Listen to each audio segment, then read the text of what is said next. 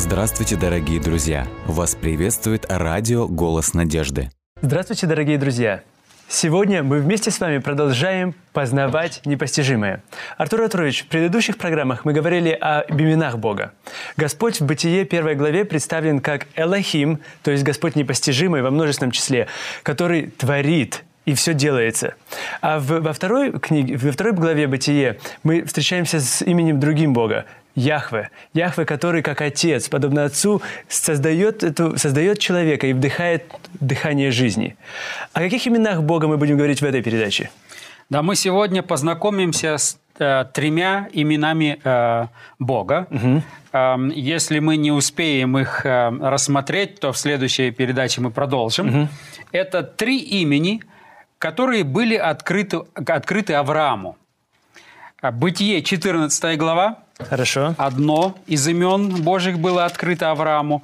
Затем Бытие 17 глава, второе имя. Угу. И Бытие 22 глава, где третье имя Божие открыто было Аврааму. Интересно отметить, что первое имя, новое имя Божие, которое было открыто Аврааму, оно было открыто ему через другого человека. Интересно. Второе имя сам Господь открыл ему. А третье имя уже Авраам дает Богу. Угу. Интересная деталь. То есть для того, чтобы ближе познакомиться с Богом, обычно нужно, чтобы кто-то помог. Да-да-да. Кто-то тебе подсказал, кто-то тебе предложил священное писание, угу. кто-то тебе помог. А когда ты уже сам начинаешь познавать, общаться с Господом, Господь, Господь открывает Совершенно себя все больше и больше, красоту своего характера тебе. А когда уже Господь открывает тебе, тогда ты уже в состоянии и сам замечать, и видеть, и давать э, описание Божьему поведению, и э, даже давая ему э, имя, в случае с Авраамом. Угу. Здесь также очень интересная деталь, мы коснемся ее. Во втором случае, когда Господь сам открывает Аврааму новое имя, угу. в это же самое время, когда Авраам теперь от самого Господа получает более глубокое, прогрессивное, мы можем так сказать, откровение – в этот момент и Господь меняет имя Аврааму. Мы это увидим, mm. это будет как раз э, в 17 главе. Да-да. Итак, первое имя, новое имя Божие, с которым Авраам познакомился, кроме перечисленных угу. э, в предыдущих программах, это имя Эль-Эльон. Эль-Эльон. Эль-Эльон, оно так звучит в оригинале на древнееврейском языке. Но для того, чтобы увидеть э, значимость этого имени, нам необходимо посмотреть на контекст. Контекст э, 14 глава книги «Бытие». Угу. Эта глава, она примечательна, она интересна, хотя очень тяжело читаема.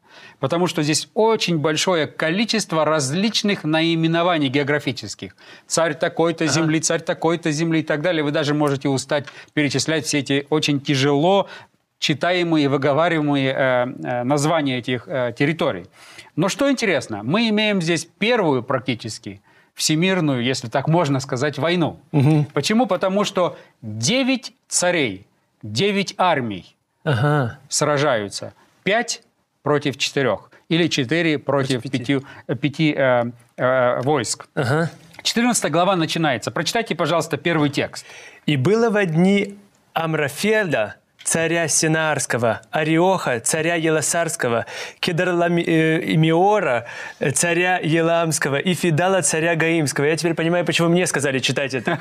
Не так-то легко и произнести эти все. Совершенно верно. Но что очень интересно, это четыре царя, которые вышли на сражение против пяти, и они э, перечислены во втором тексте, пожалуйста.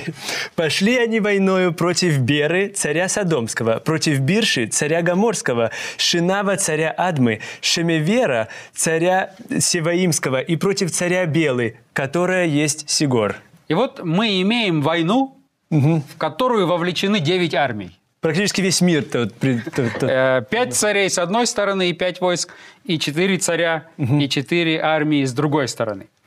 Что очень интересно, эти территории, они постоянно перечисляются. Вы чуть э, ниже опять встречаетесь угу. с этими же именами. Угу. Но что очень интересно, если вы смотрите на перечисление четырех царей, вот этих да. более мощных, эти четыре царя представляли большую силу, и они в конце концов одержали победу над, над пятью царями. Угу. Но вот эти четыре, которые представлены в первом тексте, угу Когда вы продолжаете чтение 14 э, главы, вы подходите к девятому тексту, и вы вновь встречаетесь с перечислением этих же четырех царей, Совершенно но уже только в другой последовательности.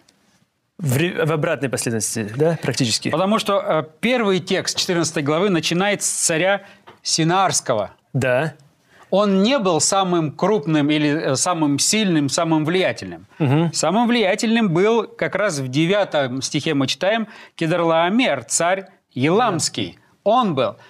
И возникает вопрос, почему же тогда Моисей перечисляет, дважды перечисляя список этих царей и территорий, которые они представляют, почему он меняет последовательность? Это очень интересно, потому что когда мы исследуем Писание, нам тоже следует задавать подобные вопросы, видимо. Совершенно верно. Мы, когда читаем библейский текст, если мы видим что-то необычное, Ага. э, Записать, несколько э, повторы и что-то изменяется, мы задаем вопрос, а почему?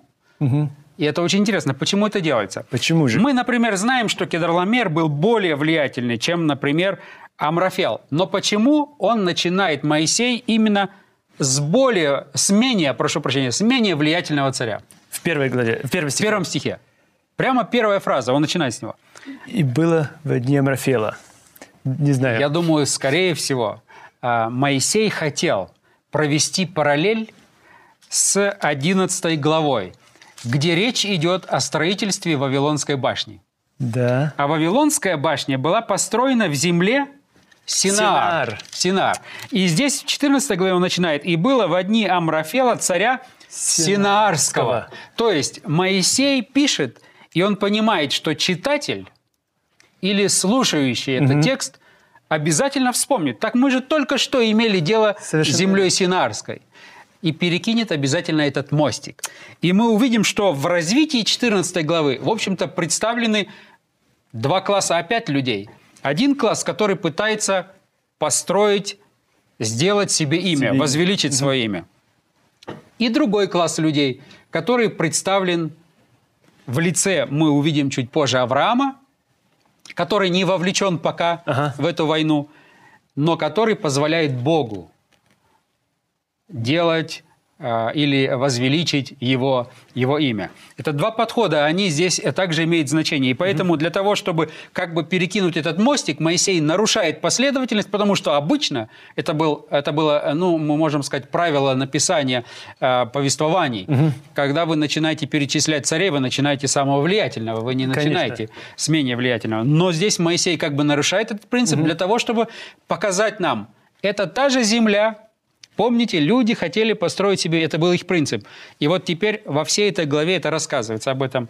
Этот принцип опять подчеркивается. Удивительная красота Священного Писания. И чем больше мы это изучаем, тем больше мы влюбляемся в Священное Писание. Совершенно верно. Чуть позже, когда мы познакомимся с именем Божьим, которое здесь открыто Аврааму, мы увидим и почему он так часто перечисляет все эти географические названия. Очень интересно. Оно тоже имеет значение, имеет смысл. Но что интересно, здесь, когда эти четыре царя пошли против пяти, из числа этих пяти там был царь Содомский и царь Гоморский. Да. Эта местность, она очень интересна, потому что на этой территории, в Содоме и Гоморе, проживал племянник Ло- э, Авраама Лот. Совершенно верно. И поэтому это имеет значение и для Авраама, как мы чуть позже увидим. Но что интересно, здесь говорится о том, что когда началось сражение, то царь Содомский и царь Гоморский, они бежали. М, И это очень интересно. Моисей просто мастерски это показывает. И они побежали. И когда они бежали, русский перевод говорит, и они упали. Это у нас десятый текст. Десятый текст. В долине же сидим было много смоляных ям. Помните, мы говорили с вами о смоле, которую использовали для кирпичей. Да-да-да. И поэтому они брали эту смолу, образовались ямы, они их не засыпали. Ага. Они просто потребляли ресурсы земли, но не заботились о благосостоянии земли. Необходимо было тогда чем-то восполнить. Но что интересно, ямы остались. И теперь это опять указание на Вавилонскую башню, да, как бы э, параллель. Э, Царь Содомский и Гоморский бегут, а они падают в эти ямы и практически отсиживаются, пока идет сражение. Два эти царя отсиж- отсиживаются в этой яме. Они хорошо защищены. Ага. Мы знаем, что эти четыре царя одержали победу над пятью. То есть практически армия который представлял и царь Содомский, и Гоморский, их армия, состоящая из пяти маленьких армий, потеряла, э, потерпела поражение. Да-да. Теперь что происходит? Что победители взяли все имущество, как Со- говорит 11 текст Содома и Гоморы, и весь запас их, И ушли. Можете себе представить, весь запас их, это значит Все, что было, все. весь урожай, все абсолютно, все забрали и ушли. И взяли Лота, племянника Авраама, жившего в Содоме, и имущество его, и ушли. И пришел один из уцелевших, 13 текст, Да-да-да. и известил Авраама, еврея, жившего тогда у Дубравы Мамры, и сообщил, что произошло. И теперь Авраам, услышав, 14 текст говорит, Что сродник его взят в плен, вооружил рабов своих, рожденных в доме его, 318, и преследовал неприятелей Дадана. вообще каков смысл, если так посмотреть, А, Авраам теперь имеет всего сколько? 300... 18. 318 рабов, да, или слуг, будем так говорить. 318 слуг. Даже не военных. Совершенно Не верно. военных. И он идет для того, чтобы освободить своего племянника, От тех, которые завоевали и Содом и Гоморру. То есть в этой борьбе, в этой войне между четырьмя и пятью самая сильная группа оказалась, которая представляла четыре территории, четыре царя. И теперь победитель, имеющий четыре армии и имеющий большое количество пленных, которые они взяли. И Авраам идет с 318 слугами для того, чтобы освободить, пленников. пленника. То есть победить эту большую армию, которая находится сейчас на э, волне успеха. Ну да, кажется, как будто бы совершенно неуместное действие его. Теперь что получается? Авраам пошел, и мы знаем, что Господь помог ему одержать победу. Вы представляете, что происходит? Авраам, он поверил Богу, который представлен в книге Бытия, то есть Богу Творцу. И он решил, что уповая на Господа, я пойду. И что очень интересно, что когда Авраам пришел, нашел, где э, э, отдыхали эти э, солдаты и э, пленники, в том числе его племянник, он освобождает, практически одерживает победу над победителем. И забирает все, что было у победителя. Там столько добра, вы можете себе Ну представить. да. И теперь возвращается назад, домой. Мгм. Представьте себе такую картину. Идут эти 318 героев Да-да. с Авраамом. Идут все бывшие в плену, они освобождены. И все несут сокровища. Совершенно верно. Все, что... Добытое добро, награбленное добро. Они Да-да-да. все это несут. Теперь, когда они возвращаются, получается очень интересный момент. Здесь описывается встреча теперь. Аврааму, э, к Аврааму навстречу вышли два царя. Да, царь, царь Содомский. Царь Содомский вышел навстречу, и вышел Мелхиседек, царь, Царь Салимский. И вот 18 текст говорит, «И Мелхиседек, царь Салимский, вынес хлеб и вино, он был священник Бога. Бога Всевышнего». И вот это новое имя Божие. Он был священник Бога Эль-Эльон, Бога Эль-Эльон. Всевышнего. И благословил его, и сказал, «Благословен Авраам от Бога Всевышнего». Снова повторяется Эль-Эльон. Повторяется имя Эл Эльон, а затем дается пояснение, что это имя означает. Благословен Авраам от Бога Всевышнего, владыки неба и земли. Другой перевод говорит хозяин. Мгм. Хозяин неба и земли. И посмотрите, что дальше говорится. И благословен Бог Всевышний, опять то же самое имя Эль Эльон, который предал врагов твоих в руки твои. Авраам, Авраам дал ему десятую часть из всего. И чуть позже, в 22 тексте, уже это имя Эль Эльон звучит из уст Авраама. Ага. Это был первый царь. Царь Салимский, Мелхиседек. Он встречает Авраама и говорит ему, «Я пришел от имени Бога Эль-Ильона, Бога Всевышнего. владыки, хозяина неба и земли.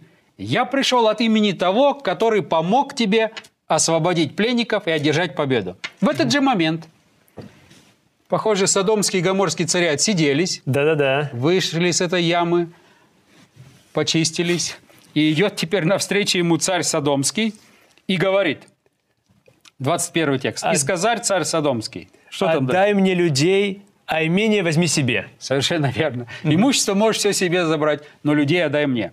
И посмотрите теперь на реакцию Авраама. 22 текст. Но Авраам сказал царю Содомскому, «Поднимаю руку мою Господу, Богу Всевышнему, владыке неба и земли, что даже нитки и ремня от обуви не возьму из всего твоего, чтобы ты не сказал, я обогатил Авраама». Интересная деталь. Практически Авраам теперь находился в состоянии, ну, мы могли бы сказать, искушения. Ну да. Царь Содомский как бы его искушает и говорит, вот это все добро ты можешь держать. себе. Как будто он хозяин, он дает, он распоряжается. А Авраам говорит, «А между прочим, а кто ты такой? Совершенно верно. Я от имени победу мне дал хозяин неба и земли. Эльон, владыка, хозяин неба и земли. И поэтому от тебя мне ничего не нужно. Даже нитки, тут говорится, даже нитки Совершенно верно. Мне ничего не нужно. Почему Авраам мог это сделать? Ну, Наверное, там же было столько добра, там же было и продовольствие. Аврааму хватило бы на много лет. Почему он это сделал? Он, наверное, познал или наконец-то увидел вот эту красоту Бога Всевышнего, когда ему Мелхиседек открывает его, как вы говорили, он ощущает, кто он такой. Совершенно верно. Мелхиседек приоткрывает занавес и как бы говорит, Авраам, вот тот, которому все принадлежит. Тот, который является хозяином неба и земли. Он дал тебе победу, и твоя жизнь, и твое будущее в руках у него. Красиво. И когда Авраам увидел вот эту характеристику Бога, которому он служил верно, это давало, дало ему такую уверенность и такую э, убежденность, что ему ничего не нужно. И имея того, которому все принадлежит, ему больше ничего не нужно. Он знает, что Господь позаботится о нем. И поэтому он не решил не обирать никого и говорит, мне от тебя абсолютно ничего не нужно, потому что это не ты даешь, а дает тот, Эль Эльон. Совершенно верно. Хозяин, как вы сказали, хозяин, которому принадлежит все. совершенно верно. Удивительный урок для нас. так- Вопрос, который э, мы э, изначально задавали, почему так много географических названий? Ага. И они повторяются несколько раз. И как раз ответ в том, что люди здесь борются за территории. И эти география все перечисляется, один населенный пункт, один царь, другой.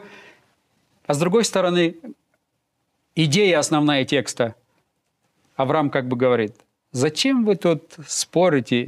И с этой стороны, и тут может быть и э, недовольны, кого я на первое место ставлю, кого на второе. Да-да-да. Все это ничто.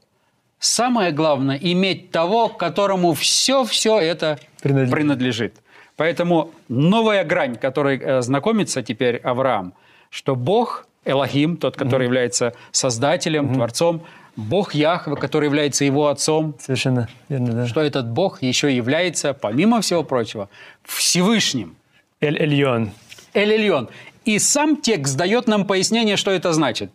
Хозяин, владыка неба и земли. И поэтому Авраам легко мог отдать все. Потому что он имел того, кому все, он знал, что все это, что я отдаю, оно не им принадлежит. И не Содомскому царю, и не племяннику моему, и не тем четырем царям, которых э, я смог э, одержать над э, которыми победу. Все это принадлежит Богу моему. Владыки. Сегодня, если человек знает, имеет такого Бога, которому все принадлежит, как он будет себя вести по отношению к бедным, как он будет себя вести по отношению а, к имущим, которым... Как он будет себя вести? Совершенно по-другому. Это поменяет его отношение ко Абсолютно всему верно. происходящему. Мы часто думаем о Царстве нашем, забывая о том, что все Царство – это Царствие Небесное, все принадлежит Богу. Он же владыка всего, Он же хозяин. Наверное, наше сознание бы совершенно изменилось, если мы бы правильно, правильно посмотрели на нашего Бога, который является Эль Эльон. Совершенно верно. Теперь давайте посмотрим на следующее имя Божие.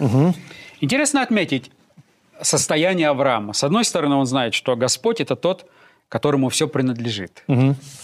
Но он сравнивает это со своими личными проблемами. И его проблема – у него нет сына, у него нет наследника. Да-да. И посмотрите, 15 глава, после вот как раз такого победоносного шествия Авраама, после э, богословского такого объяснения его поступков, 15 глава, глава говорит, «После сих происшествий было слово Господа к Аврааму, В видении сказано, не бойся, Авраам, я твой щит, награда твоя весьма велика. А Авраам отвечает сразу, мгновенно. Авраам сказал, «Владыка Господи, что ты дашь мне? Я остаюсь бездетным. Распорядитель в доме моем – этот Елизер из Дамаска. Я бездетный». Совершенно верно. То есть Господь ему говорит, вот ты все это отдал. Но Господь открывается и говорит, я хозяин неба и земли, Да. я побеспокоюсь о том, чтобы награды твои, чтобы у тебя всего было в достатке. А Авраам как бы поворачивается и говорит, Господи, я понимаю, что ты такой Да, владыка всего. Совершенно верно. Но что пользы от всего этого, от того, что ты дашь мне так много из того, что принадлежит тебе, если у меня нет наследника? Мгм. А интересно отметить, что э, во времена Авраама существовали такие законы и традиции, что если семья оставалась бездетной, то главный слуга, распорядитель Распорядитель. в доме, Наследник. он наследовал. И э, бездетные родители не имели права у него это отобрать или передать кому-то. Только рождение законного сына могло бы поменять вопрос наследственности э, в другом направлении. Поэтому для Авраама это очень важно. Он говорит, вот распорядитель в доме моем, вот все, что я имею. И интересно, э, конечно, мы можем многое говорить. Э, 16 глава говорит о том, что Авраам решил, что необходимо Богу помочь Да-да. в решении этого вопроса. Мы не будем касаться этого э, э, сейчас, но посмотрим вот на 17 главу.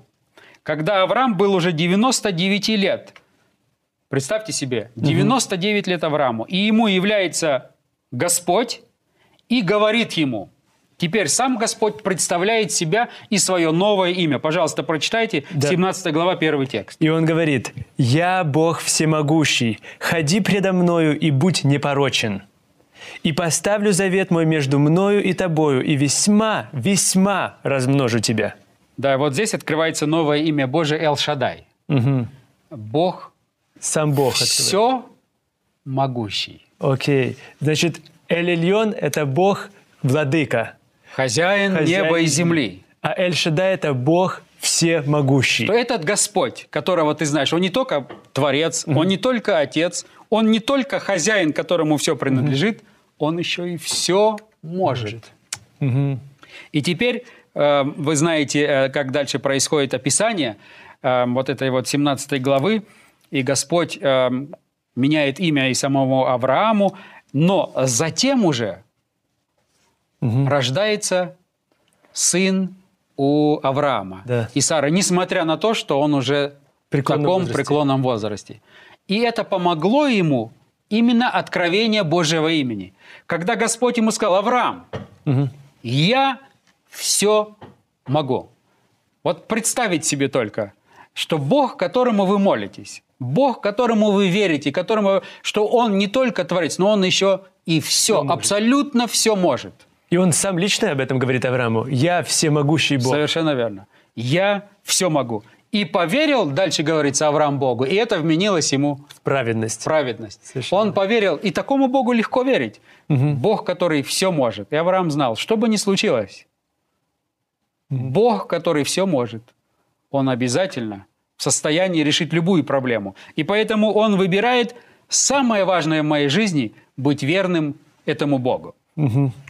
И это очень интересная деталь, что откровение Божие помогает человеку в принятии правильных решений. Мгм. Например, э, в 14 главе, когда Авраам встретился с Содомским царем, Да. он мог бы принять и другое решение. Он мог бы сказать, хорошо, вот твои люди, А богатство принадлежит богатство мне. это все мое. Я их отвоевал, в конце концов. Совершенно верно. Мог бы так поступить. Но знание Бога меняет, оно оказывает действие на поведение человека. Сознание, можно сказать, меняет. Если Господь открывается вам, вы не можете остаться таким же, каким вы были до этого. Откровение Божие, оно меняет сознание человека. Вот почему Слово Божие обладает силой. Когда человек читает его, происходит изменение в его жизни. Потому что, когда он знакомится с Богом, знание Бога меняет человека. И мы это наглядно увидели. Именно откровение новое, откровение характера Божьего, что Господь, владыка, хозяин неба и земли, помогло Аврааму поступить правильно по отношению ко всем пленным, потому что это богатство тогда у них бы было забрано, и по отношению к Содомскому царю, Гоморскому и так далее. А в 17 главе теперь Откровение Божие, что Господь все может, дало силы Аврааму Да-да. поверить в невозможное. Что он, будучи в преклонном возрасте, может иметь сына. Но это, это же было нереально. Нереально. Представьте себе, Сара смеялась даже с этого. совершенно верно. Но Авраам, получив это откровение от самого Бога, это откровение теперь дает ему силу жить по-другому. И Авраам, несмотря на то, что это шло против здравого смысла, казалось бы, но он знал, если так сказал тот, который все, Всё может, вот почему, когда мы начинаем читать книгу «Бытия о творении», мы иногда задаемся вопросами, и ученые задают вопросы, как это могло произойти, как можно было мир сотворить в шесть дней? Да, действительно, это было невозможно. Это невозможно человеку. Но тому, кто является хозяином владыки неба и земли, тому, который является Творцом, и тому, который все может, Нет ничего невозможного. Абсолютно. И вот эта вот а, сторона картины или портрета Божьего, всемогущий, является огромнейшим утешением. Я знаю, что в моей жизни, когда я проходил через тяжелые отрывки моей жизни, именно знание Бога, что Господь все может. Когда я логически оценивал обстановку и э, на одну сторону отрицательные моменты, на другую положительные, и пытался принять правильное решение, все это было ничто. Основополагающим было осознание того, Что- Артур, проснись, твой Господь Всемогущий. все может. Всемогущий. Какой замечательный урок для нас, каждого, каждого из нас, кто сейчас вместе с нами изучает Священное Писание. Мы служим Богу, который, во-первых, хозяин неба и земли, а во-вторых, Он всемогущий, Он все может.